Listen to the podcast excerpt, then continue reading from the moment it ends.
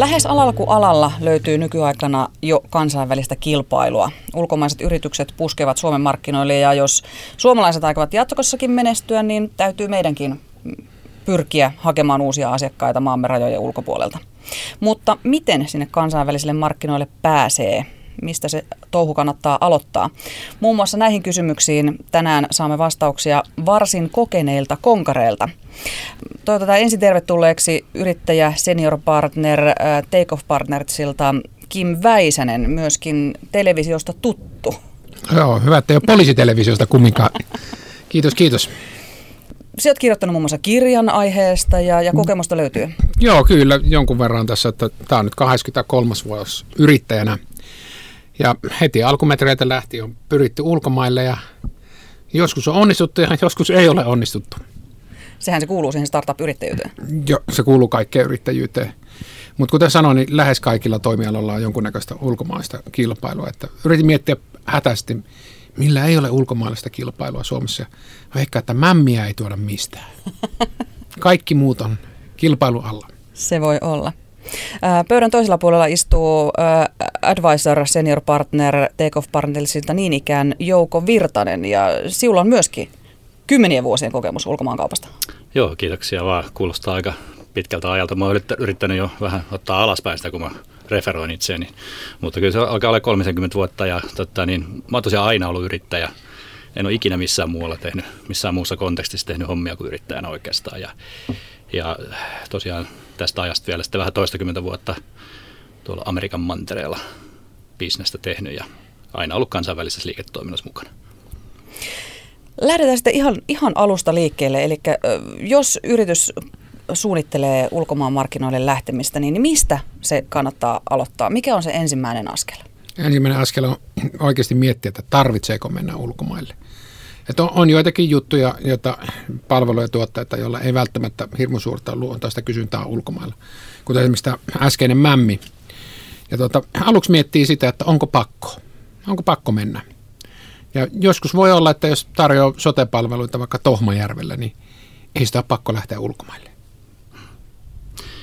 Ja tuohon mämmi esimerkkiin voi tietysti sanoa senkin vielä, että vaikka mämmille ei välttämättä suoraa kilpailua löydy, niin kilpailua on muutakin kuin suoraa kilpailua. Eli pitää myöskin ymmärtää, selvittää, mihin itse sijoittuu ja minkälaista kilpailua on.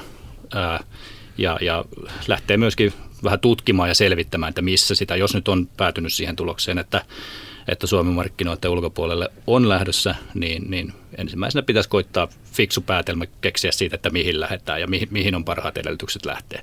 Ja sitten vaan lähteä tekemään ihan hands on oikeata, päätöksen jälkeen oikeata työtä sen kansainvälistymisen eteen. Eli jonkunlainen markkinatutkimus tarvitsisi tehdä? Joo, olisi hyvä tietää, että kuten Jouko tuossa sanoi, että, että mihin maahan mennään ja sitten miettiä, että mikä on meidän positio siellä – että niin kuin, mulla on tämmöinen esimerkki, että Heinzia vastaan ei kannata perusketsupissa ryhtyä kilpailemaan, että Euroopan markkinaosuus 80 prosenttia ja Pohjois-Amerikan markkinaosuus 60 prosenttia, niin ei varmaan ihan perusketsupilla kannata lähteä. Joku tämmöinen chilimakuinen luomu ketsuppi, niin sille voi löytyäkin ihan oma semmoinen markkinakolo. Ja sitten yrittää myydä siihen – mutta hirmu vaikea on niin lähteä hyökkäämään hirmu leveällä rintamalla. Että yleisesti ottaen, kun varsinkin startupeilla on hyvin vähän resursseja, niin resurssit pitäisi yrittää niin kohdentaa mahdollisimman tarkasti. Joo, tuohon voisi lisätä sen vielä, että mä kun olen itse aina ollut vahvasti myynti-ihminen, niin mä uskon semmoiseen tutkivaan myyntityöhön myöskin, että mä en välttämättä ole sitä mieltä, että on aina tehtävä hirveä formelli markkina-analyysi tai muuta, vaan lähteä itse sinne markkinoille selvittelemään ja, ja samalla tehdä myyntityötä ja samalla selvitellä validointia sille omalle tuotteelle. Ja tietysti ehkä semmoinen taustapointti vielä, jos ottaa niin kuin askeleen taaksepäin, että tuote tai palvelu kuitenkin pitäisi olla jollain tasolla validoitu ensin täällä kotimarkkinalla mielellä. Aina on poikkeuksia, mutta vaan vahvistaa säännöä. Että kyllä, kyllä pitäisi olla se, niin kuin pystyy todistamaan ensin, että, että tuotetta ja palvelua pystyy myymään ja joku siitä maksaa täällä. Ja sitten lähteä tutkimuspohjaisesti myymään jos tuote ei mene kaupaksi tämmöisellä todella helpolla markkinoilla, Suomi on oikeasti todella helppo, täällä ei ole mitään äärimmäistä kilpailua ja ihmiset luottaa toisiinsa. Mikäli tuote ei mene millään tällä omalla kotimarkkinalla tuota, tuota, kaupaksi, niin todennäköisesti sitä ei kannata heti yrittää seuraavaksi myydä Filippiineille. Ja mulla on vielä tästä niin kuin ihan viimeaikaistakin kokemusta just tästä tämmöistä selvittelevästä myyntityöstä, että niin sillä aika, aika helposti pääsee liikkeelle ihan, ihan alkutaipaleella oleva yhtiökin ihan vaan sillä, että lähtee oikeasti, sitten kun on se päätös tehty, että mihin markkinaan mennään, ja joku, joka on oikeasti valmis käyttämään siihen aikaa, niin oikeasti lähtee sillä asenteella liikkeelle, että lähtee niitä potentiaalisia asiakkaita haarukoimaan, että me ollaan tulossa markkinoilla ja me halutaan validoida meidän tuotetta, kuinka se istuu tänne, niin kaikki ekspertit tykkää puhua siitä, mistä ne osaa puhua. Niin kyllä saa hyvin tapaamisia ja saa keskusteluja aikaa ja yllätys, yllätys sieltä ehkä ne ensimmäiset referenssiasiakkaatkin sitten löytyy tämmöisellä tutkivalla myyntityöllä. Miten, sanoit, että niin kuin lähtee heti niin kuin haarukoimaan potentiaalisia asiakkaita. Miten? Mistä? Onko jossain joku on. For, foorumi olemassa, mistä niitä voi huudella? On, ja se on ihanaa, että se löytyy niin helposti, ja se, sitä kutsutaan internetiksi. Nykyaikana? Nykyaikana siis, että lähes mikä tahansa toimiala, mikä tahansa tuote tai mikä tahansa palvelu, niin sä löydät hirveästi tietoa internetistä. Jos sanotaan, että vaikka teet rautakankia ja aiot myydä niitä Ruotsiin, niin sä voit verkosta katsoa, että mikä on rautakankien tämän päivän hinta, kuka niitä myy, minkä kanavan kautta – ja tuota, sitten sä voit niin vähän miettiä, että okei, että meidän tuote on muuten tuplasti kalliimpi kuin toi tällä hetkellä markkinoilla oleva tuote. Kannattaako meidän yrittääkään sinne. Et se on hirmu helppo vali, äh, kvalifioida. Ja musta niin kuin, täällä on tämmöinen BV Restaurants-niminen ketju, jolla on tuota Kaitsin ja muutama muu ravintola Helsingissä, niin perusti Tukholman ravintola. Niin ne voi katsoa kaikkien tukholmalaisten ravintoloiden niin kuin arviot TripAdvisorista. Että miten monta kävijää siellä ja mikä on keskimääräiset pisteet ja minkälainen atmosfääri on siellä. Ja sitten pitää tehdä vähän niin kuin ajatustyötä, että okei, mikä se on se meidän slotti. Mutta niin lähes kaikki kilpailu löytyy internetistä. Joo, ja sitten vielä tuohon, mitä Kimi sanoi aikaisemmin, että onko pakko lähteä ulkomaille ylipäätään. Jos se päätös on tosiaan tehty ja on päätetty, on, on sen verran selvitetty, että tiedetään mihin ollaan lähdössä, niin mun mielestä on tosi tärkeää pitää sellainen selkeä myöskin maantieteellinen fokus, että se on hirveän helppo lähteä haahuilemaan sitten, että mennään vähän tonne ja tonne, ja se, että lähdetään USA-markkinoille esimerkiksi, niin se ei niin kuin, tosiaankaan toimi, vaan se pitää joku kohdennettu tämmöinen niin kuin markkinarakennuskampanja rakentaa, jota lähdetään sitten systemaattisesti viemään eteenpäin. Ja sitten kun nuorena tekee aina suurimmat virheet tai typerimmät jutut, niin itsekin kävin niin työmatkoilla, siis on valtavasti matkustanut, niin olin tällä viikolla Unkarissa ja seuraavalla viikolla Hongkongissa sitten Australiassa. Eihän se ole mitään järkeä, siinä ei ole mitään geografista tukea. Hypittiin vaan niin yksittäisten asiakkaiden perässä siellä sun täällä tai liidiä ja kumma kyllä ei, ei tullut myöskään kauppaa. Sitten ruvettiin vähän niin katsomaan, että okei, että no itse asiassa toi ja toi markkina, esimerkiksi Saksa, no panostettaisiko vähän enemmän siihen, eikä mentäisi niin käymään välillä Unkarissa. Tosi Unkarissa on todella hyviä viinejä ja hyvää ruokaa ja Tonavaki on kaunis, mutta se on ehkä enemmän ma- niin kuin lomailua ja matkailua kuin, ää, niin kuin oikeaa vientiä. Joo, voi olla samaa mieltä tuosta Unkarista, sinne on mukava mennä, mutta, mutta kyllä tosiaan se kohdentaminen on tärkeää ja, ja tota niin, Ehkä vielä tämmöinen huomio siihen, että myyntisyklit kuitenkin, kun lähdetään ulkomaille, niin tuppaa pitenemään siitä, mitä ne Suomessa on. Niin silloin pitää erityisesti kohdentaa ja jaksaa jauhaa ja käydä uudestaan ja uudestaan ja uudestaan ja uudestaan ja sitten jossain vaiheessa loksahtaa. Joo, mulla on siis karmea kokemus. Pisin kaupan päättö. Siitä, kun ensimmäinen kontakti, että kaupat oli kahdeksan vuotta. Et, et, niin kuin Japanissa Orix Rentekon niminen firma on tuota, Japanin suurin – tietotekniikan liisaaja, sillä on niin markkinaosuus tyyli puolet markkinasta tai jopa yli. Ekan kerran kävi vuonna 2000 ja kaupat tehtiin heti 2008. Ja siinä välissä siellä kävi aika monta myyjää meiltä ja sitten meillä oli maakonttori ja ihmistä varmaan 10 tai 50 niin kuin käyntiä. Sitten se loksahti, mutta sitten tota, hyvä puoli taas on, se on ilmeisesti vieläkin asiakkaana ja se tuottaa todella paljon liikevaihtoa vuodessa toiseen. Joo, tuohon voin kyllä helposti yhtyä tuohon, että mulla ei ole kahdeksan vuoden kokemusta myyntisyklistä, mutta useita vuosia on kyllä itsekin jauhannut samoja keissejä ja ja tota niin, äh, en tiedä muistatko Kimi enää itse, mitä se asiakas sulle siinä kohtaa sanoi, kun ne close mun kokemus on se, että ne todella arvostaa sitä, että on pysytty niiden matkassa, jaksettu veivata, vaikka on nähty, että mitään rahaa ei saada vuosi toisen jälkeen. Mutta sitten kun se asiakassuhde lähtee sieltä liikkeelle, niin on tullut tämmöisiä, niin kuin, että kiitos, että hienoa, kun te olette niin kärsivällisiä meidän kanssa, että tämä on ihan mahtavaa. Joo, ja, ja on just tommosia. Sitten ne sanoo, että me uskotaan tätä tosissanne. Mm. Et kun sä oot käynyt, kahdeksan vuotta on todella poikkeuksellinen, mutta semmoinen kaksi vuottakin saattaa mennä, niin sanotaan, että loppujen lopuksi, että, että kyllä me uskotaan, että te olette komittoitunut tähän meihin niin kuin asiakkaana ja sitten monesti joutuu tekemään teknisiä modifikaatioita ja vähän vääntymään korkkiruuville. Mutta sitten se hyvä puoli, että jos täytät sen asiakkaan odotukset tai jopa ylität ne, ne asiakkaat on ikuisia. Mulla on tästä ihan hyvä lähiaikojen käytännön esimerkki. Mä teen töitä semmoisen suomalaisen firman kanssa kuin Housespace, joka tuottaa tämmöistä digitaalista fasilitointisoftaa ja tuota on erittäin hyvä ja hyvin, hyvin päässyt täällä Suomessa liikkeelle, mutta ollaan kansainvälisiä markkinoita avaamassa ja meillä on yksi konsulttifirma sitten New Yorkissa, joka, jonka luona on käyty, en enää muista montako kertaa ja taas käytiin siellä sitten tuossa viime, viime kuussa ja, ja kontaktihenkilö siellä sitten sanoi, että, että kuule Joukko, että kyllähän todella arvostaa tätä, miten paljon te jaksatte meidän kanssa tätä puljata, että, että hän oikein niin kuin hävettää, että ei ole vielä ostanut, kun he ei meinaa nyt vaan ehtiä oikein vielä panostaa, että kyllä he, kyllä he jossain vaiheessa lähtee. Ja hän on alkanut omalla myyntiporukalle kertoa esimerkkinä, että miten hyvin te myytte. Joko kaupat on päätetty? ei ole vielä, ei ole no, vielä, pitää niin. jaksaa jauhaa. Jaksaa, jaksaa. Eli aikamoista sinnikkyyttä vaatii se ulkomaille lähteminen myöskin. Joo, ja sitten sitä pitää pitää mielessä, että jos niin kuin, tulee ihan käytännön asioita, tulee välimatkaa, aikaeroa, matkustamista.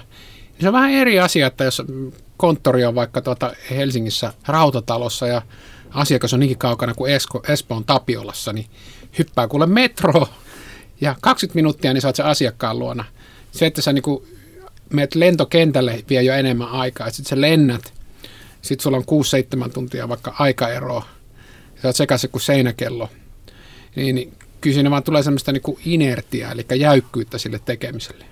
Joo, ja tuohon to, jatkeena niin pitää niin kuin hyväksyä se, että, että myyntisyklit on pidempiä, kestää kauemmin, maksaa enemmän, vie jonkun aikaa. Eli, eli, eli tavallaan pitää semmoista puskuria olla tarpeeksi myös yhtiöllä, että pystyy, pystyy ylipäätään, että kannattaa lähteä edes yrittämään. Että se, että suunnittelee, että näin tämä tulee nyt seuraavan 12 kuukauden aikana tapahtumaan, no ei tuu. Ja silloin pitää olla sitä puskuria myös rahoituspuolella – jonkun pitää pystyä myöskin panostamaan oikeasti aikaa siihen systemaattiseen markkinoiden avaamiseen. Eli, eli jos ei sitä ole, niin sitten on ihan turha lähteä edes yrittämään. Joo, mä käytän tämmöistä piisääntöä, että, että jos kuvitellaan, että se vienti vie kuusi kuukautta, niin todennäköisesti se vie se puolitoista vuotta, eli 18 kuukautta. Jos kuvitellaan, että se maksaa 30 tonnia, niin kuin kuluina ja henkilö, niin kuin matkakuluina ja henkilöstökuluina ja kaikki ne muuna, niin todennäköisesti ei ole 30 tonnia, vaan 90 tonnia. Ja sitten me kuvitellaan, että sen puolen vuoden aikana, niin sen päätteeksi me saadaan 100 000 euro liikevaihto, niin arvaas mitä, se on jaettuna piille, se onkin sitten 30 tonnia. Mutta on ne pitkiä syklejä sitten, itsekin kun on nykyisin niin firmojen hallituksessa tai joko enemmän ehkä advisor roolissa, mutta itsekin yritän antaa huonoja neuvoja aina kun mahdollista, mm. mahdollista niin tota, monella aloittavalla yrittäjällä on niin todella niin kuin ruusunpurunainen kuva, että miten se käy nopeasti ulkomailla. Et kotimaassa hyvin harva ostaa säällistä, mutta sä voit saada ne ensimmäiset kaupat jopa nopeastikin. Sattuu vaikka, että on niin budjettia käyttämättä ja vuoden loppu ja sä oot vaan just sopivalla hetkellä ja sä osaat hurmata se asiakkaan ja saat niin kuin muutaman kaupan ehkä nopeasti. Sitten sä kuvittelet, että mä teen Ruotsissa, joka ole kuin tuossa niin vajan, vajan tunnin lento niin samassa tahdissa, niin ei se enää olekaan sitä. Sitten sua ei tuo, tunneta yhtä hyvin sua ei luoteta ja tuota, tuota, sulta puuttuu ne kotimaan hyvät puolet. Joo, tuosta, eikö me Kimi laskettu sunkaan viime aikoina, että meidän keskinäisten keissien keskiarvohan oli tasampia? Joo, kyllä. Se, että että et, et menee se kolme kertaa enemmän. Joo. Joo, ja sitten semmoinen huomio vielä, että nykyään tietysti kun on paljon uudenlaisia bisnesmalleja ja monenlaisia uusia palveluita kehitetään ja, ja ei ole välttämättä ihan valmista markkinaa olemassa, että pitääkin lähteä tekemään sitä markkinaa, niin sitten se piikerroi voi vieläkin kertaantua. Eli, eli taas se, että puskuria pitää olla. Mm. Markkinaluonti on todella raskasta, kallista, aikaa vievää. Et niin kuin joku taas tuossa aikaisemmin sanoi, että mitään tekemättömyyskin on niin kuin kilpailua. Et vaikka sulla olisi niin kuin todella hyvä joku tuote tai palvelu, joka radikaalisti pudottaa vaikka kustannuksia tai toisille ostavalle firmalle uusia tuloja, ja vaan voi päättää, että me ei tehdä mitään. Ja se, että ei tehdä mitään, onkin suurempi kilpailija kuin sellaisi joku oikeasti kilpailija, joka tuottaa samaa tuotetta tai palvelua. Ja siinä se on, että jollakin toimialalla on jo kil, niin kilpailua tai on tuotta, tavara- ja palvelun tuottajia. Se on itse hyvä homma. Silloin on oikeasti validoitu, että siellä on kysyntää. Joo, markkina on silloin olemassa. Joo. Joo. Joo, onko, onko mm. suomalaisille olemassa jotakin tavallaan ää, matalan kynnyksen maata, mihin kannattaisi lähteä, missä ei olisi ehkä se piikerroin kustannuksissa ja, ja, ja siellä ehkä jo tunnettaisiin suomalaisia brändejä ja olisi sillä tavalla vähän ehkä matalampi se kynnys lähteä? Kyllä ne tässä Itämeren ympäristössä ne varmaan ne matalan kynnyksen maat on. Et niin kun ei tarvitse mennä kuin Saksaan, niin rupeaa tulemaan vähän erilaista. Et esimerkiksi tässä haastattelutilanteessa meillä on pikkutakit, mutta ei solmioita ja Saksassa se olisi niin kuin anteeksi antamatonta monilla toimialoilla, että me pukeuduttaisiin näin. Mm. En tiedä, jokainen perjantaina antaa no, avata pik- ylintä nappia pikkusen. mä, mä itse ehkä uskon suomalaisten kohdalla paljon tähän niin kuin englannin kieltä puhuviin markkinoihin. Et kielimuurit on yllättävän isoja. Sitten kuitenkin englannissa me ollaan, englannin kielessä me ollaan keskimäärin aika hyviä ja osataan tehdä bisnestä sillä. Sitten on tietenkin ihan lähimarkkinat, Ruotsi, Pohjoismaat, mutta heti, heti vaikeuskerroin tosiaan lisääntyi. Mullakin oli itsellä vanhassa bisneksessä Brasilia yhtenä markkina-alueena, niin Amerikas alue, missä oli Kanada, Yhdysvallat ja Brasilia, niin se Brasilia oli niin kuin kymmenen kertaa vaikeampi kaikin mahdollisin tavoin kielestä lähtien. Kulttuurielot joo. Mutta kiva paikka lomailla. Kyllä. Pitää sekin puoli olla mm. siinä bisneksessä. Joo, jossakin vaiheessa suomalaisilla oli tämmöinen, niin tuli tämmöinen Finnair avasi suoran reitin tuonne, tuonne Dubaihin, Arabiemiraatteihin. Niin koneet oli täynnä arvottelevia vientimyyjiä. Jos se ei olisi ollut suora lento, eikä sillä olisi ollut yhtä kivaa sää, eikä se olisi niin kuin se lento vain kuusi tuntia, niin se olisi mennyt paljon harvempi. Ja mä ihan mielenkiintoista sitten kaivoin ulkomaankauppa tilaston. Et sen jälkeen, kun sinne oli niin kuin viety 5 tai 10 vuotta, kumminkin pitkä aika, niin se viennin arvo oli 200 miljoonaa euroa. Koko sen, sen niin kuin Gulf Region. Sitä on hyvä niin kuin vertauttaa esimerkiksi, kun me viedään Ruotsiin, niin viedään 7-8 miljardilla. Ja siinä 200 miljoonassa on mukana Wärtsilä ja kone, joiden niin kuin, sillanpääasema se on sille alueelle. Niin älkää menkö Dubaihin tai Emiraatteihin. Ainakaan ihan ensin. Joo, jos, jos mä saan vielä lyhyesti palata tuohon kilpailupointtiin, mitä Kimi tuossa kanssa korosti, niin ää, mä kehottaisin erityisesti monia kasvuyritysvetäjiä miettimään sitä kilpailua tosi huolellisesti, koska mekin kun nähdään paljon tämmöisiä keissejä, joissa tullaan sijoittajilta hakemaan rahaa ja, ja, ja kasvuresursseja, niin lähes kaikki ö, todellakin niin kuin aliarvioi sen kilpailunsa. Aina puhutaan siitä, että ei meillä ole kilpailua ja todella vähän on just samanlaisia tämmöisiä palveluita ja softia olemassa, niin, mutta se ei ole se kilpailun määritelmä, vaan sitä, on, sitä pitäisi katsoa todella paljon laajemmin ja, ja tota, niin, se, kaikki on, se on perussynti. Niin, kaikki vaihtoehtoiset tavat tehdä sama asia on kilpailua, vaikka se ei tunnu siltä. Että jos niin tästä Helsingin keskustasta lähtee, niin, niin taksin kilpailijoita niin rupeaa löytymään aikamoinen määrä, jos pitää mennä kolme kilsan päähän, että no kävely on kilpailua, kun se on ilmasta, kuka tahansa voi sen kolme kilsaa kävellä nyt on sähköpotkulaudat, nekin on kilpailua. Sitten sulla on metro, sitten sulla on raitiovaunu, sitten sulla on bussi, rullalauta, polkupyörä, sähköfillari.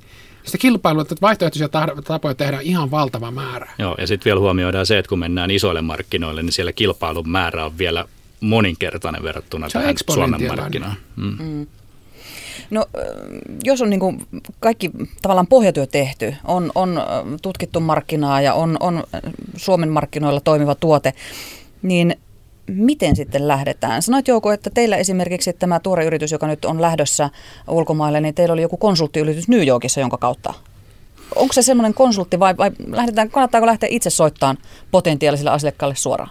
Joo, no tässä Housebasein tapauksessa tuo konsulttitoimiala on myös potentiaalinen asiakassegmentti, että siinä, siinä mielessä on vähän erityyppinen keissi, mutta ylipäätään niin mä, mä itse lähtisin aika semmoisesta matalan kynnyksen, just tämmöisestä vähän tutkivasta myyntityöstä liikkeelle, että koittaa ha- haarukoida ja hahmottaa tietyn määrän soveltuvia prospekteja – ja, ja, ja lähtee sillä kulmalla, että ei, ei olla tulossa myymään, vaan ollaan oikeasti tulossa markkinoille, halutaan teidän ekspertiisiä kuunnella, ää, me pyritään tarkistamaan, että meidän tuote sopii hyvin teidän markkinoille ja mielellään keskusteltaisiin teidän kanssa. Ja ainakin nyt Amerikan markkinoilla tämmöisen, tämmöisen vastaanoton, tämmöisellä lähestymisellä saa takulla hyvän vastaanoton, koska nehän tykkää puhua siitä, mitä ne osaa ja ne tykkää, että heitä vähän korostetaan heidän ekspertiisinsä ekspertiisiään ja, ja tota niin, tätä kautta pääsee hyvin keskusteluihin, pääsee avaamaan verkostoja ja yllättäen niistä tulee myyntiprosesseja myöskin sitten aika helposti ja, ja mitä tämä myöskin antaa, niin lisää kontakteja sitten joka suuntaan, että verkottumisefekti lähtee siitä pikkuhiljaa. Tämmöisellä aika pienellä mun mielestä targetoidulla tai kohdennetulla markkinan rakentamisella pystyy pääsee hyvin liikkeelle ja saa niitä ensimmäisiä referenssiasiakkaita. Ja sitten on aika miettiä, aletaanko tekemään isompia investointeja ja siirrytäänkö oikeasti markkinoille. Tämä auttaa myös sijoittajakeskustelussa paljon, kun pystyy kertomaan, että me ollaan haastateltu 20 isoa yhtiötä ja ymmärretään, miten tämä homma toimii tuolla markkinalla. Ja me ollaan saatu kaksi asiakasta sieltä. Joo, kyllä se vaan niin kuin jossakin vaiheessa, jos haluaa oppia uimaan, niin ei voi katsoa videoita, vaan pitää, pitää mennä sinne altaaseen. Meneepä sitten niin uimaan käsipohjaa tai kellukkeiden kanssa, mutta siis pitää tehdä ihan käytännön myyntityötä. Käytännön myyntityö on se, että sä puhut potentiaalisille asiakkaille. Jouko juuri kuvasi tuossa hienon tämmöisen huijaustekniikan, jolla uidaan asiakkaan liiveihin. Mielistellään sitä ensiksi ja sitten pikkuhiljaa kohta ne huomaa, että niillä on suut ja silmät täynnä rojua, mitkä sä oot myynyt, vaikka piti vaan kysyä heidän mielipidettä. Todella hieno tapa. Hieno tapa, mutta siis että jollakin tavalla pitää pystyä siihen potentiaalisen asiakaskuntaan luomaan suhde. Ja kaikki kaupankäynti on loppujen lopuksi niin perustuu luottamukselle ja luottamus perustuu käytännössä aina kommunikaatiolle. Ja sitten sulla on eri tapoja kommunikoida monesti se on tällaista ihmistapaa. Keskustellaan jossakin neukkarin nurkassa ja sitten toivotaan, että päästään keskustelemaan uudestaan neukkarin nurkassa. Ja kun mä oon siis Japanissa käynyt se 5-60 kertaa, niin se on hauska, kun sä huomaat, että se, se on hyvin hierarkkinen niin kuin, tapa toimia, tai Japanissa niin kuin organisaatiot. Niin aluksi sä pääset vaan niin kuin firman aulaan. Aulassa on muutama semmoinen niin neuvottelunurkka. Ja sitten se pikkuhiljaa niin kuin nousit siinä niin kuin ruokaketjussa ylöspäin. Ja sitten lopulta saat se, no aika korkeita kumminkin Tokiossa ne mökit niin sanotusti, niin yläkerroksessa ja on, on kivat nahkasohvat ja loistava näkymä, josta näkyy Mountain Fuji, eli Fujisan niin kuin tulivuori tai vuori. Ja tuota, sitten sä tiedät, että nyt ollaan lähellä kauppoja. Että sä oot aloittanut sieltä aulan niin kuin limppariautomaatin vierestä. Sä oot pikkuhiljaa parilla kolmella pompulla.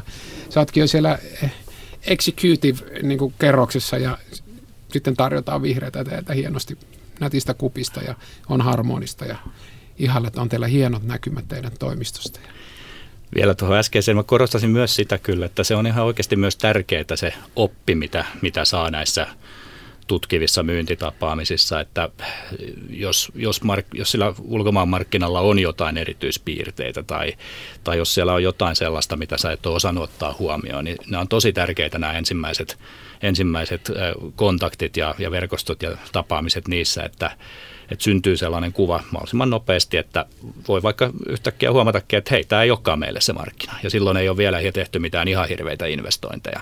Tai että meidän pitää jollain tapaa justeerata meidän, meidän lähestymistä. Tai että hei, tämähän on napakymppi, että tämä sopii just tänne tämä homma, mutta meidän pitää vaan huomioida myyntisyklien pituus ja nyt lähdetään miettimään, miten se resurssoidaan. Niin kaikkein kalleinta on se, että otetaan kalliit toimitilat ja palkataan maajohtoja joku tekemään ja sitten huomata, että tämä on ihan täysin väärä markkina ja me ikinä pitänyt tullakaan tänne. Ja, tai sitten, että se on niin kilpailtu, että me ei voida ikinä tehdä voittoa siellä. Mutta siis tällä hetkellä on semmoinen mun mielestä niin vähän menossa semmoinen inbound-harha. Moni firma niin toivoo ja uskoo, että nyt kun me sitkeästi odotellaan, niin me saadaan inboundia, eli meihin otetaan yhteyttä ja sitten me vaan päätetään kauppoja. Ja hyvin harvalla toimialalla se toimii niin että, että se inboundia sataa hirveästi ja sitten sä voit niin kuin prospekteja, eli mahdollisen asiakaskandeja, niin sulla on sata ja sitten sä vaan valitset sieltä kymmenen parasta ja teet niiden kanssa kaupat.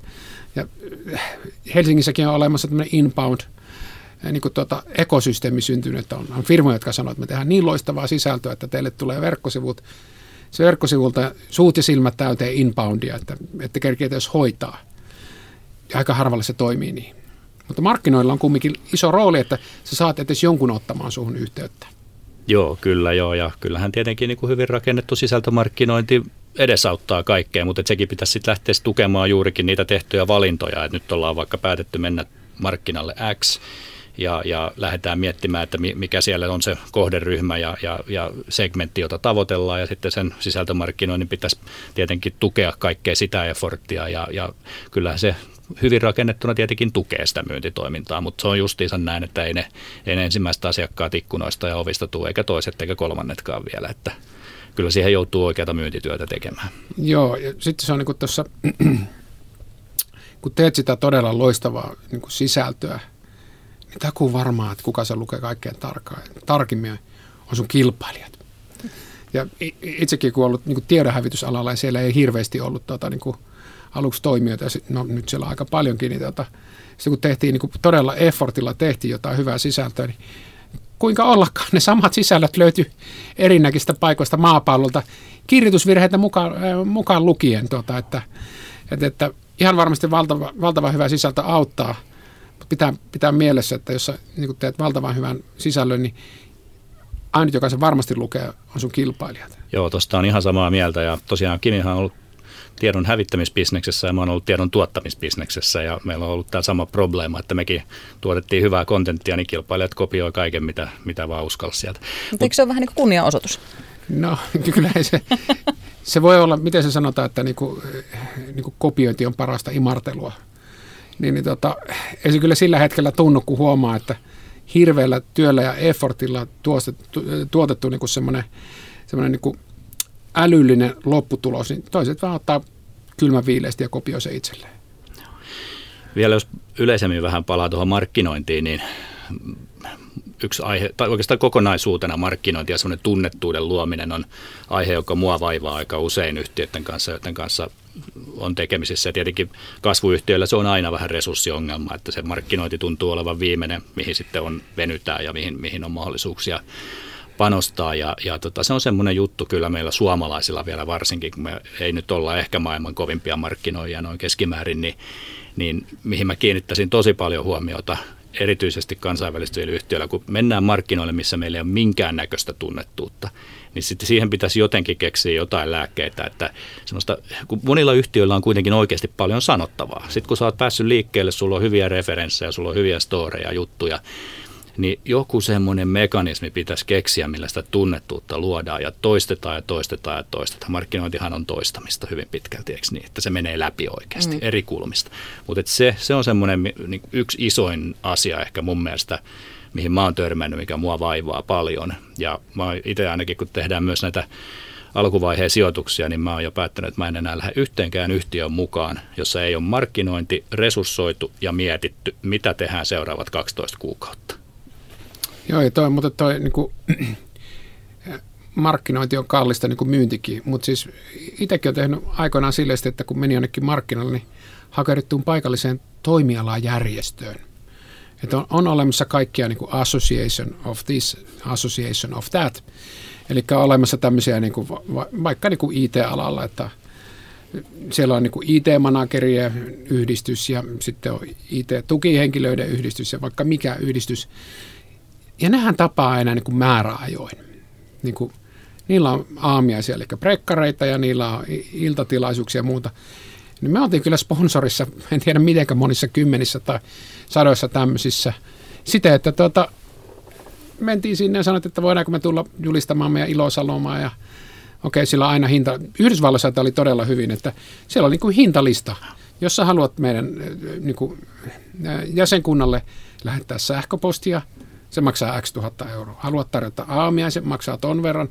Haluat sponsata meidän konferenssia, maksaa ton verran. Ai sä haluat puhua siellä konferenssissa aamulla 15 minuuttia, no se maksaa ton verran. Mutta oli ihan niin kuin hintalista.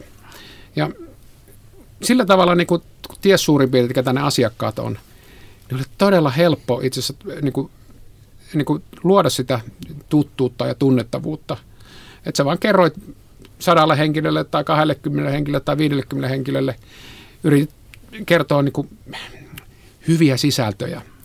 Ja sitten varsinkin kun meilläkin rupesi olemaan Plankossa niin kuin toimintaa eri mantereilla, niin sitten Japanissa kerrottiin, että hei, vai Yhdysvallassa on keksinyt tämmöisiä asioita. Ja ne kuunteli innolla. Sitten Japani sanoi, että joo, mutta Jenkeissä keksinyt tämmöisiä paljon parempia asioita. Ja sillä tavalla niin kuin sitä markkinointia tehtiin. vaikka se ei niin kuin ihan niin kuin perusmarkkinointi ole, että joku menee messulle ja vedetään banderolli pystyyn tai otetaan vähän Googlelta AdWordsia. Mutta on hyvin monia eri tapoja tähän markkinointiin. On joo, ja kyllä toimi, toimialasta vähän riippuen, niin kyllä tuommoiset tapahtumat on kyllä tosi tärkeä aloittelevalle yritykselle uudella markkinalla, että että tota, Amerikassa taitaa löytyä Association of Associationskin varmaan, se kaikki löytyy. Mä jostakin muistan markkinoinnin professorin kanssa jutelleeni, että, että markkinointiin täytyisi panostaa, oliko se kolminkertainen määrä rahaa suhteessa siihen, mitä käytetään tuotekehitykseen. Kuulostaisiko teidän mielestä sellaiselta järkevältä luvulta, jos ajatellaan, että ollaan lähdössä täysin uudelle markkinalle viemässä, viemään heille täysin vierasta tuotetta? Joo, voi pitää paikkansa. Mietin vaan, yritin miettiä käytännön esimerkki, että Supercell, joka myy, no nyt myy pelejä noin puolitoista miljardilla, ne heitti markkinointiin 400 miljoonaa. Ja mä veikkaan, että se 283 työntekijää, niin ei ole maksanut heille 400 miljoonaa. On vaan ollut huomattavasti halvempi, että, jotka tekee tuotekehitystä. Kyllä se varmaan joku suhdeluku on, mm. mutta se riippuu tietysti – markkinan maturiteetista, eli kypsyydestä ja firman maturiteetista ja asiakkaiden maturiteetista. Että mm. Riippuu hirveästi niin. tuotteesta. Joku tuote on niin paljon simppelimpi kuin toinen ja muuta. En mä, en mä oikein osaa sanoa tuohon, että mikä se suhdeluku on, mutta, mutta sen mä sanon, että paljon enemmän siihen markkinointiin pitäisi laittaa kuin keskimäärin nyt laitetaan. Joo, mä jos, jostakin näin semmoisen niin konepaja-vertailu, niin siinä oli just, että yhdysvaltalainen, suomalainen konepaja laittoi niin kuin markkinointiin se oli muutaman prosentin ja yhdysvaltalaiset konepäät laittoi oliko se 30 prosenttia liikevaihdosta. Voi pitää paikkaansa, voi olla myös pitämättäkin. Aivan. Joo, ja mä referoin ehkä selkeästi pienempiä yhtiöitä. Tässä tietysti isoilla yrityksillä se on toinen, toinen asia mm. ja resurssit on vähän toisenlaiset, mutta, mutta kyllä toi toinen asia, joka, joka, joka pitäisi niin kuin kansallisesti laittaa kuntoon. Suurimpia valheita on se, että hyvä tuote myy itsensä. Mm. Ei jumalauta kuule myy hyvä mm. tuote itsensä, koska muutkin tarjoaa hyviä tuotteita. Jos sulla on kaksi hyvää tuotetta ja toinen laittaa myyntiin ja markkinointiin nollan ja toinen pistää siihen 30, niin todennäköisesti se, joka laittaa 30 on tunnetumpi ja hänen tuotteita ostetaan. Semmoinen vielä, kun puhuttiin noista markkinoinnin eri keinoista, markkinointi on tietysti monenlaista ja digimarkkinointi on tänä päivänä isossa roolissa ja paljon saa sitä huomiota myöskin. Mutta yksi semmoinen todella hyvä aloittelevan yrityksen markkinointikeino mun mielestä, kun lähdetään ulkomaille ja oletetaan, että ollaan jo siinä vaiheessa, että on jo jokunen asiakas saatu sieltä uudelta markkinalta, niin on yksinkertaisesti alkaa järjestää tämmöisiä omia pieniä tilaisuuksia, aamiaistilaisuuksia, joihin kutsutaan ne asiakkaat myymään sun puolesta. Silloin kun sulla on ne kaksi hyvää asiakasta, niin sä et muuta tarvi. Pieniä tilaisuuksia, nykyään saa hyvin somekanavien kautta kutsuttua ihmisiä, joita sä et ole ikinä tavannut, etkä tunne millään tavoin, jos saat mukavan pienen intiimi tapahtuma järjestettyä 340 henkeä. Tämmöisiä pystyy polkeen nykyään todella helposti pystyy digimarkkinoinnin keinoin, sun pitää olla vaan se hyvä sisältö ja hyvät keissit, niin tämä on todella hyvä ja aika edullinenkin tapa luoda tunnettuutta valikoidussa kohdejoukossa. Ja tota vielä sitä kun jalostaa silleen, että kun on, on niin messuja ja, tapahtumia ja tilaisuuksia, niin sitten järjestät sen oman varjomessun tapahtumaan tai tilaisuuden siihen yhteyteen. Et kun aikoinaan on niin Sebit-nimiset tietotekniikkamessut, niin moni ei mennyt Sebittiin ollenkaan, vaan varasi sitä lähihotelleista kerroksen tai sviittejä ja kuttu niitä ihmisiä, että kun sä joka tapauksessa menet sinne Sebittiin, niin tuppas tänne meidän tilaisuuteen. Ja sitten oli kaikki joukon sanomat keinot, että oli hyvät sisällöt ja hyvät esiintyjät ja noin. Et kun ihmiset oli jo paikan päällä, niin sä vähän niin kuin haalit niitä sinne. Ei tarvitse maksaa matkakuluja eikä, eikä asumisia eikä mitään. Kellekään. Joo, me aikoinaan niin roudattiin niitä ihmisiä Joensuuhun ympäri maapalloa. Se on vasta raskasta ja kallista olikin. Ja kukaan ei jaksa dokata niitä neljää päivää putkeen. Miten tota, on kuullut myöskin niin väitettävän, että, että kun sanotaan, että tämä on suomalainen tuote, niin maailmalla jo silloin ollaan silleen kiinnostuneita. No Pitääkö se paikkansa? Olla. Ei olla. Mä, mulla on mä joukolla varmaan eri mielipide, mutta suomalaisuudesta ei pääsääntöisesti ole yhtään mitään hyötyä. Hyvä puoli, että siitä ei ole myöskään mitään haittaa.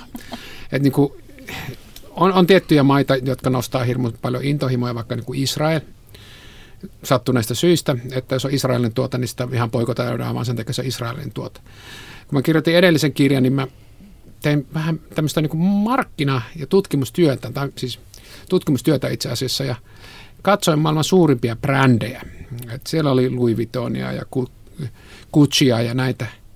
Sanooko ne yhtään missään markkinointimateriaalissa, että hei, me ollaan Ranskasta, tai me ollaan Italiasta, tai me ollaan sieltä, tai me ollaan täältä. Ei yhtään sanaa. Joo, mulla, mulla on tosiaan vähän poikkeava kulma tähän asiaan. Mäkin, mä lähdin 2004 Pohjois-Amerikkaan ää, tekemään bisnestä ja mulla oli ensin kanssa sellainen ajatus, että mua vähän niin kuin melkein nolotti, että, että me tullaan jostain tuolta Euroopan perukoilta, että täällähän pitää olla niin kuin amerikkalainen yritys, jos meinaa pärjätä, että pitää niin kuin korostaa sitä, että me ollaan paikallisia eikä mikään suomalainen pikkuyhtiö. Ja tota niin, mutta sitten mun näkemys siinä matkan varrella alkoi muuttumaan siitä, kun mä huomasin, miten ne amerikkalaiset toimii. Ja, mä käänsinkin sen sitten niin päin, että mä aloin, mä aloin korostamaan sitä, että, että me tullaan Suomesta ja tota niin, jos mä sanon, että me tehdään näin, niin me sitten tehdään näin. Ja by the way, ne, te, ne, ne meidän kilpailijat, ne muut, joiden kanssa te juttelette, niin ne ei sitten välttämättä tee niin. Ja, ja tämä niin tämmöinen luotettavuus ja kredibiliteetti ja tämmöinen niin kuin tietty jämptiys siinä, että jos, jos, meidän tuot, jos me sanotaan, että meidän tuote myös toimii tällä lailla, niin silloin se toimii näin. Ja sehän ei todellakaan ole amerikkalaisilla niin kuin ne menee myymään. Nehän puhuu ihan mitä tahansa pehmosia. Niin se kääntyi tällä tapaa tämmöiseksi pieneksi jopa kilpailueduksi siinä. Ja sitten mä oon myös huomannut, tosin tämä on tietysti niin kuin tämä, nyt tämä seuraava pointti liittyy ehkä siihen, että että millä toimialalla sä oot. Että nyt esimerkiksi tämän, juurikin tämän Housebasein kanssa, niin koulutus, tämmöinen niin corporate-koulutus on, on, on yksi oleellinen segmentti. Niin tietenkin koulutus taustalla Suomesta on kiva mennä, kun voidaan puhua, että meillä on maailmalla tunnettu koulujärjestelmä ja on korkeatasosta koulutusta ja näin, niin semmoinen puree silloin, kun ollaan semmoisessa bisneksessä, missä voidaan tämmöisiä juttuja käyttää hyväkseen, niin, niin se on esimerkiksi purrut todella hyvin, että että tota, niin, tämmöisiä pieniä kimikkejä voi käyttää muun muassa tuossa tämä kyseinen firma järjesti, tuossa oli uutisissakin vuodenvaihteessa tämä tota, maailman suurin vanhempainilta digitaalisesti järjestetty, niin tämmöinenhän puree hyvin sitten. Mennään amerikkalaiset kertoo, että hei, me ollaan pidetty maailman suurin vanhempailta tällä platformilla, niin kaikki mikä on maailman suurinta ja ei ole amerikkalaista, niin se kyllä kiinnostaa niitä. Joo, tota, pääsääntöisesti mun mielestäni suomalaisuudesta ei ole etua, mutta sitä ei ole haittaakaan. Et jos pitää valita, onko firma – sanotko, että sä oot Suomesta tai Israelista, niin kyllä se Suomesta on paljon parempi, koska siihen liittyy paljon vähemmän intohimoja. Että joihinkin maihin vaan liittyy hirveästi intohimoja. Mm. Tuossa aikaisemmin jo vähän sivuttiinkin asiaa, mutta rahaa tarvitaan, jotta pääsee ulkomaanmarkkinoille. Tai sitä kannattaa olla, niin kuin puhuitte, puskurirahaa kannattaa olla. Mistä sitä saa? Meidän taskusta. Muun muassa. Friends and Fools and Family. Mm alkuvaiheessa niin se on tuo joukon kuvaama lähipiiri, josta se raha pitää haalia. Kaikkein paras olisi, että olisi niin hyvä kotimarkkina, että se tuottaa niin paljon, että sieltä jää niin sanotusti ylijäämää, jota voidaan sitten investoida muihin maihin. Ihan aina ei kumminkaan näin ole. Suomessa on, me, meillä on semmoinen mielenkiintoinen järjestelmä, että kerätään helvetisti veroja ja sitten osa niistä verosta palautetaan. Niin, niin tot, kyllä täällä niin on hyviä julkislähtöisiä niin kuin rahoitustahoja. Esimerkiksi niin kuin on tämmöinen Tempo-hanke, jolla voi ko- kopaista, kokeilla niin kuin vien- ja kansainvälistymisen aloittamista. Onko se nyt 50 vai 70 000 euroa, tai vähän riippua. Niin, niin tota, sillä pääsee vähän niin kuin alku. Voi tehdä markkinaselvitystä ja käydä vähän kokeilemassa. Että niin kuin on niitä tahoja. Mutta siis käytännössä hyvin monen firman ulkomaille vienti niin rahoitetaan sitten – joko niin kuin oman pääoman ehtoisesti, eli haetaan sijoittajia, enkeleitä, rahastoja, mitä ne sitten onkaan. Tai, tai sitten tuota, tuota, otetaan ihan niin kuin lainaa, jos ei saada sitten tuota julkista rahaa. Niin, kyllähän meillä täällä Suomessa on aika poikkeuksellinenkin tilanne on niin julkisen rahoituksen suhteen mikään muuhun maahan verrattuna, että kyllähän rahoitusta täällä saa. Välillä tuntuu, että jopa vähän liian helposti erilaisiin yritelmiin, että, että tosiaan lähipiiri, enkelit, lainaraha, ää, sitten jossain vaiheessa ää, tämmöiset VC, VC-rahoittajat, jotka tulee sitten myöhemmin kuvia. Että kyllä lähteitä on, ja, ja tota niin, mutta hienoa on, jos pystyy rakentamaan oikeasti. Harvassa on ne bisnekset, jotka, jotka pääsee liikkeelle ja pystyy johonkin pisteeseen viemään sen oikeasti tulorahoituksi. Välillä tuntuu tänä päivänä, että se on melkein liiankin, niin kuin, liiankin semmoinen oletus, että lähdetään heti vaan jostain ulkopuolelta hakemaan rahaa mm. ja sitten seuraava kierros puolen vuoden päästä ja taas haetaan rahaa ja unohdetaan se, unohdetaan se että liiketoimintaakin pitäisi alkaa jossain kohtaa syntyä. Niin, on tullut semmoinen niin rahoituskierros harha, että niin kuin mennään kierroksesta toiseen ja sitten unohtuu, että itse asiassa kyllähän se on kaikkein parasta rahaa asiakkaalta saatu rahaa. Ensinnäkin se on kaikkein halvinta ja se vie firmaa eteenpäin. Että et, et tämmöinen, että tehdään A, B, C, D, E, F, vaikka mitä kierroksia. Et niin kuin, katsoin tässä, että Uberi oli tehty se 21 rahoituskierrosta. Ja taitaa englantilaisessa aakkossa olla 26 ki- kirjainta.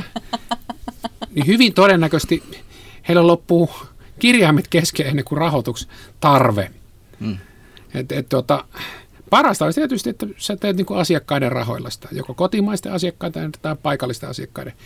Mutta siinä on aina, aina on niin kuin rahoitusviive, että kun yleensä kustannukset tulee ekana ja rahat tulee sitten. Ja kun asiakasrahoitusta ensin hankitaan, niin sitten saa myöskin lainarahaa. Ja lainaraha on lähtökohtaisesti myöskin erittäin hyvä vaihtoehto kasvuyhtiölle sen sijaan, että, että omistuksia tilutoidaan sitten heti aikaisessa vaiheessa.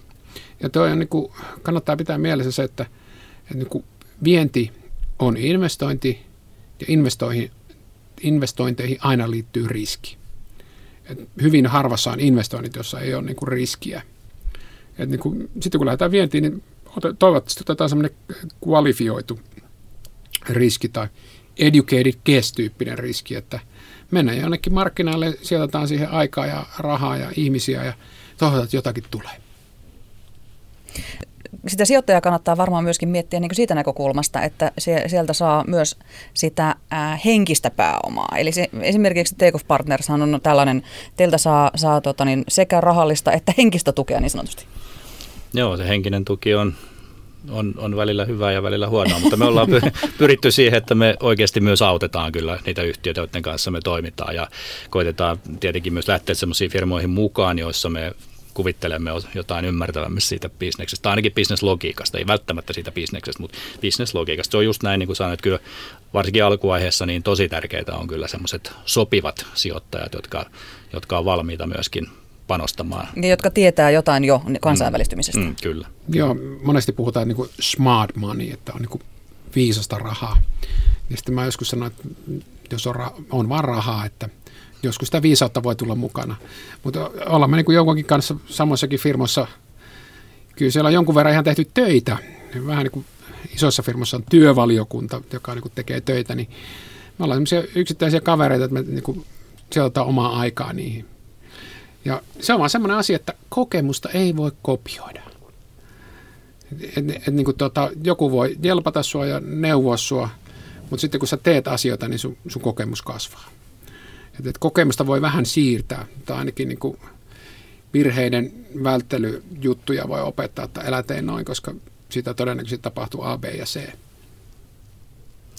Joo, ja hauska se on huomata, että miten sellaiset tietyt bisneslogiikat kuitenkin toimii aika samalla lailla tavallaan siitä tuotteesta ja, ja bisneksestä riippumattakin, että jos sä oot ollut vaikka niin kuin me nyt sitten P2P-softa bisneksessä, niin kyllä ne yllättävän paljon samanlaisia ne lainalaisuudet kuitenkin sitten on ja, ja vähän uusia ansaintamekanismeja tietenkin syntyy koko ajan ja uudenlaisia bisnesmalleja sinänsä, mutta, mutta kyllä siellä todella paljon on samankaltaisuuksia. Kannattaa hankkia sellaisia ihmisiä, joilla on vastaavasta bisneksestä kokemusta ja sitten siitä kansainvälistämisestä. Niin monet bisnekset on analogisia, että, että hyvin samat asiat toimii. Mutta esimerkiksi meillä nyt ei ole hirveästi kulutustavaroista tai kulutustavaroiden myynnistä niin kuin ihan niin kuin normikuluttajille kokemusta, niin emme voi hirmu hyviä neuvoja antaa, että miten me myydään kumisaappaita kiinalaisille. Mutta jos kysytään, että miten me myydään tuommoinen sellulaitos kiinalaisille, niin se on sitten taas B2B-myynti ja siinä on hyvin samankaltaiset logiikat, jotka toimii maasta, maasta ja oikeastaan ajastakin riippumatta. Puhuttiin tuossa alussa, että tuote, tuote pitää validoida ja, ja se, musta se on mielenkiintoinen kysymys, että kuinka valmis tuotteen pitää olla, kun lähdetään kansainvälisille markkinoille ja itse tota noin, on, on sitä paljon miettinyt ja pohtinut ja puhutaan tämmöisestä minimum viable productista, että jolla just ja just selvitään. Mutta ehkä kansainvälisen markkinoille kun lähdetään, niin sanoisin vielä, että kyllä se tuote kannattaa niin kuin joka puolelta MVP, ja ympäri tutkia. MVP, MVP mm. ei yleensä riitä, kun mm. menet vähän kauemmaksi. Niin. Kotimaassa sä voit saada anteeksi, niin kun menet sinne paikan päälle ja räpytät silmiä, sä sanot, että onhan tämä vähän vielä keskeeräinen ja huono, mutta kyllä tästä hyvää tulee, että antakaa meille viikko tai kuukausi aikaa. Mutta sitten jossakin kauempana, kun sä et ole paikan päällä joku testaa, tämä on ihan surkea. Joo. Sitten sulla on se, se on niin kuin, Eminem laulaa, että if you had one chance, one, one opportunity, niin monessa tapauksessa, jos se, se ainut tilaisuus, mikä on, ja sä heität sinne kehään erittäin huonolaatuisen tuotteen tai palvelun, niin voi olla, että sä et ikinä pääse enää mm. Ja kun huomioidaan, että se piinkerroin on jo siinä kohtaa ehkä pitkälle käytetty ja sitten sä menetät se opportunity sen takia, että se tuote ei ole ihan, tai se ei tarvitse olla edes välttämättä huono, mutta että siellä on jotain asioita, jotka ei ole vaan loppuun asti mietitty kansainvälisen markkinan kulmasta, niin silloin se menee helposti pieleen. Niin, että, niin kuin, anteeksi antaminen ja saaminen on täällä helpompaa, kun sä oot paikallinen. Mitä kauemmaksi meet, niin se toleranssi on vähän pienempää, tai se vähenee. Ja mun mielestä se, kun matka kasvaa, niin toleranssi puolittuu tyylisesti. Ja se on sitten, että jos on iso asiakas, sä lähdet suoraan isolle asiakkaalle täysin raakiletta testaamaan, niin voi olla, että se iso, iso asiakkaan sä et pääse vuoteen tai viiteen vuoteen, sun pitää odottaa, että ihmiset vaihtuu. Et, et jos, jos tekee virheitä, niitä kannattaa tehdä lähellä ja pienillä asiakkailla. Ja tuohon vielä semmoinen lisähuomio sitten, että me ei, me ei puhuttu tuosta lokalisoinnista, mutta se on mielenkiintoinen termi kanssa, että mulla oli tuossa omassa vanhassa bisneksessä, olin semmoisessa markkina, markkinatietosoftafirmassa kuin Global Intelligence Alliance perustajana ja tosiaan vietiin se 11 maahan se firma ja, ja sitä olin Pohjois-Amerikkaan viemässä, niin, niin ää, mulle tuli ens, ensi vaiheessa semmoista palautetta sieltä markkinalta meidän omilta työntekijöiltä, että ei tämä palvelu ja tuote sovellu Pohjois-Amerikan markkinaan tällaisena. Että tähän pitää tehdä jotain viilauksia. Mä olin silloin niin jääräpäinen, että mä en mitään markkinatutkimusta siitä tehnyt, mutta mä en vaan uskonut sitä. Ja me lähdettiin veivaamaan ja se tuotepalvelu toimi varsin hyvin sitten loppujen lopuksi juuri sellaisena. Mutta se ei tarkoita sitä, että kaikki tuotteet toimii. Eli tämä tavallaan loka- lokalisoinnin tarve pitäisi koittaa mahdollisimman aikaisessa vaiheessa tietyllä tapaa myöskin pystyy identifioimaan, että onko meidän tuote ja palvelu just semmoinen, että se menee just tälle. Ja kannattaa uskoa sieltä yllättävän usein se voi mennä niin. Mutta se voi myös olla, että se ei mene niin. Ja tästä on, joo, tästä mm. on hyvä esimerkki. Esimerkiksi niin kun on tehty eurooppalaisia autoja vety Yhdysvaltoihin. Ja osa menee aika hyvin kaupaksi, mutta sitten niin kuin jälleen myyt muut sanoo, että joo, mutta voisi olla vähän vielä niin kuin amerikkalaistyylisempi. Ja sitten kun niitä autoja on muutettu, niin sitten niitä ei enää millään tavalla niin kuin erotakaan niistä paikallista autosta. Sitten myynti lähteekin laskuun, koska se ostajakunta olikin semmoista, että ne ei halunnut juuri sitä yhdysvaltalaista autoa. Mielestäni olisiko ollut Fiat, joka kertoi tästä joskus, että he teki tämmöisen kokeilun, että no okei, okay, te haluatte siihen tämmöisiä vitkuttimia, hilavitkuttimia, no lyödään ne. Sitten ne oli siellä, mutta sitten ne oli ihan sama kuin kaikki paikalliset autot ja ne uskolliset asiakkaat, jotka halusivat vain eurooppalaistyyppisen auton, ei enää ostanutkaan. Että et, et on tosi vaikea sanoa suoraan, että niin kuin, kannattaako ihan täysin heittäytyä paikallisen markkinaehdoille Joo, ja toi sama liittyy myös sitten kaikkeen viestintään vielä. Että musta on tosi, tosi tärkeää se, että mille markkinalle ikinä olet menossa, niin sulla, tämä saattaa kuulostaa aika triviaalilta, mutta se ei tosiaan aina mennä. Että pitää olla joku, joka oikeasti ymmärtää, miten siihen markkinaan viestitään, miten, miten asioita ilmastaa, jopa siinä tuotteessa, jos sulla on vaikka softatuote tai muu, että siellä pitää asiat sanoa oikein. Ne pitää oikeasti kuulostaa oikealta sille natiiviostajalle, oli se sitten Saksa tai Yhdysvallat tai mikä tahansa se markkina. Ja sitten kaikki markkinointiviestintä, niin se ei saa näyttää tyhmältä. Ei saa olla sellaisia kuin hölmöjä virheitä. Jotka Google-käännöksiä. Niin, nimenomaan. Joo, mutta mä päällä tällä viikolta ihan käytännön esimerkin tästä, että miten tärkeää se on. Poika on niin ykkösluokalla ala-asteella ja sen luokalla on sitten pariskunta, he on Vietnamista. Ja he on niin kuin, heillä on synnyt tehdas ja he tekevät vietnamilaista ruokaa, siis käytännössä niin tämmöistä niin valmisaterioita. Ja se, mulle tällä viikolla sitten se isä niin pyöritteli päätä, että on tämä Suomi ihmeellinen maa, että kun heillä on tuote valmis ja kaikki hyviä pakkaukset, niin nyt meidän pitää muun muassa lisätä siihen tuotteeseen todella paljon näitä kaikkia pieniä juttuja, kuten että miten tätä vietnamista ruokaa syödään. Ja hänessä oli todella kummallista. hän ei ole käynyt jenkkimarkkinoilla siis. Hän ei käynyt, mutta siis hänellä oli niin yllätystä, mitä kaikkea siellä pitää olla. Että pitää olla hirmu tarkkaa, että miss, miten se lämmitetään ja millä tavalla. Ja sitten kun sä rupeat syömään, niin miten sä syöt. Että niin kuin kaupan keskusliikteet vaatii, että laita kuusi haarukan pistoa siihen päälle ja mikrotat sitä tietyn ajan. Sitten kun rupeat syömään, niin otat sen kalvon pois. Ja sitten sun pitää olla haarukka ja lusikka tai, ja sitten sä syöt näin. Ja sitten kaveri ei vaan niin ollut, hän ei niin voinut käsittää, että, että, että, miksi tämmöistä pitää tehdä. Kun se on ruokaa. Aika moni osaa kumminkin ruokaa syödä. Mm. Et se osoittaa vaan se, että, että kun vietnamilainen yrittää Suomessa, niin hän, hän joutuu niin lokalisoimaan sen tuotteensa Suomeen. Että suomalaiset osaa heittää se, hakea sen K-kaupasta, laittaa mikroon ja sitten vielä ihan oikealla tavalla syödäkin, että käytetäänkin vaikka lusikkaa eikä haarukkaa. Ja sitten vaikka softabisneksessä vähän vastaava esimerkki ja aika simppelikin asia sinänsä, niin vaikkapa tämmöiset, että miten, miten vaikka aikaformaatit esitetään tai, tai miten joku asia käännetään Suomesta englanniksi, niin se ei välttämättä just meekään oikein. Joo, tuon, mutta Valuutat, kaikki tällaiset. Ne on niin simppeleitä asioita, mutta ne ei vaan voi olla väärin, koska amerikkalainen ei ymmärrä numeroita kirjoitettuna samalla lailla kuin suomalainen esimerkiksi. Joo, itse olen ottanut monta kertaa nepparin, kun oli Jenkeissä ja Japanissa. Ja sitten kun, että onko DDMM year year. Tuota, tuota, sitten to, toisella onkin, että month month, date date, year year. Ja sitten on taas joku kolmas formaatti. Ja niissä niin tuotekehitys joutui tappelemaan, kun jokaisessa tuotteessa piti olla kaikki mahdolliset kombinaatiot, ja niitä kombinaatioita tulee aivan valtava määrä sitten ja että miten joku tieto esitetään kentissä, että onko joku kenttä ylempänä vai alempana. Tuntuu niin kuin itsestä, että mitä helvetin väliä, että se tietohan on nyt tuossa kaksi riviä alempana. Mutta tietyssä maassa ne odottaa, että, että ekana tuleekin firma ja sitten tulee divisiona ja sitten tulee titteli ja sitten tulee ihmisen nimi. Ja se, se on yllättävän tärkeää. Ja se, se on todella tärkeää. Pienet asiat merkitsevät. Mm. Kyllä, pienillä asioilla voi isotkin kaupat munata aivan täysin. Siihen on hyvä päättää. Kiitoksia Kim Väisänen ja Jouko Virtanen. Kiitos. Kiitos.